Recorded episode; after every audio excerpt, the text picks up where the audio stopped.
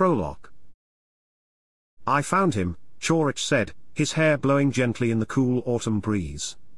He gazed at his father with an unnatural ease. Chorich, Alpin replied entranced.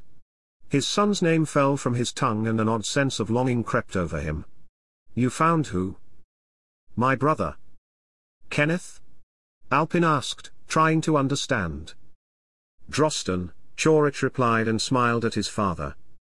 Alpin reached for his son and Chorich slowly disappeared. Alpin's eyes sprung open to the black night sky and its countless twinkling stars hovering above.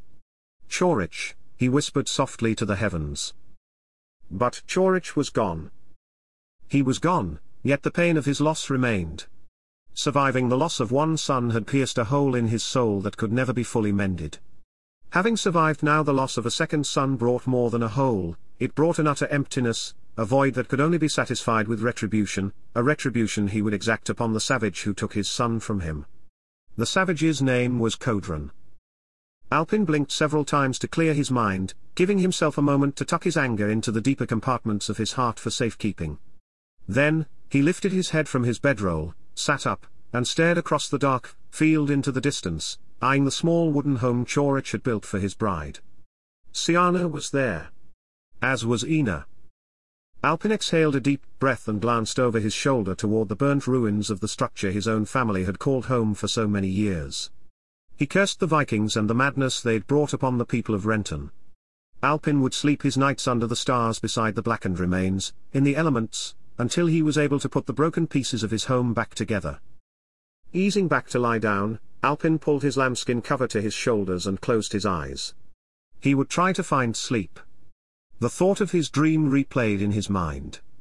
The image of his son had seemed so real, the face, the voice, if only it were him. He opened his eyes one last time and gazed in the darkness at the wooden cart not far from where he lay. There, the four-wheeled coffin rested with a haunting silence below a large oak tree, at least for the night. At sunrise, it would be pulled to the abbey, along with the body of a once noble son. Dalriada's son. His son. Chorich. Standing in the sun's glowing rays, Bomas finished his words and brought his eulogy to a close. He peered over the quiet gathering of somber souls. He uttered a peaceful prayer of a distant hope. He had prayed the prayer many times before in the small abbey where he'd previously served in Milton. The prayer was a Latin poem, one that paid homage to fallen warriors. Kenneth was familiar with the prayer, and though he didn't understand its words, he understood its meaning. It was the cleric's final words to God, beseeching him to care for and keep watch over his brother, Chorich. Kenneth glanced down at the cold, still body of his older brother lying motionless in the open box in the ground. Though Chorich's body lay before him, he believed his brother was in a happier place. He regretted the times past when he'd angered his brother. He regretted that Chorich had done so much and had given so much to find him and save him, even scouring the western mountains of Dalriada to rescue him from the Vikings, while Kenneth had done so little in return to protect Chorich in his time of need. Maybe he had felt Chorich was invincible, indestructible, but now all that had proven false.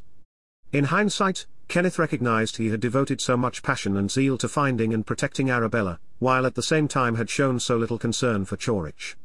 He missed his brother, Kenneth stirred from his daze and assisted Aidan in placing the wooden lid upon the sunken box. His eyes fell upon Chorich one last time, and he realized he'd never see him again. Then he and Aidan stepped from the pit, and lifted their shovels. With heavy hands, the two began the painstaking task of lifting one shovel full of earth after another and placing the soil upon the humble box that held the lifeless frame of their fallen hero. Chorich would now find peace, sleeping beside his own hero, Drosten, whose body had been laid in the ground seven years prior, not ten feet from where Chorich rested.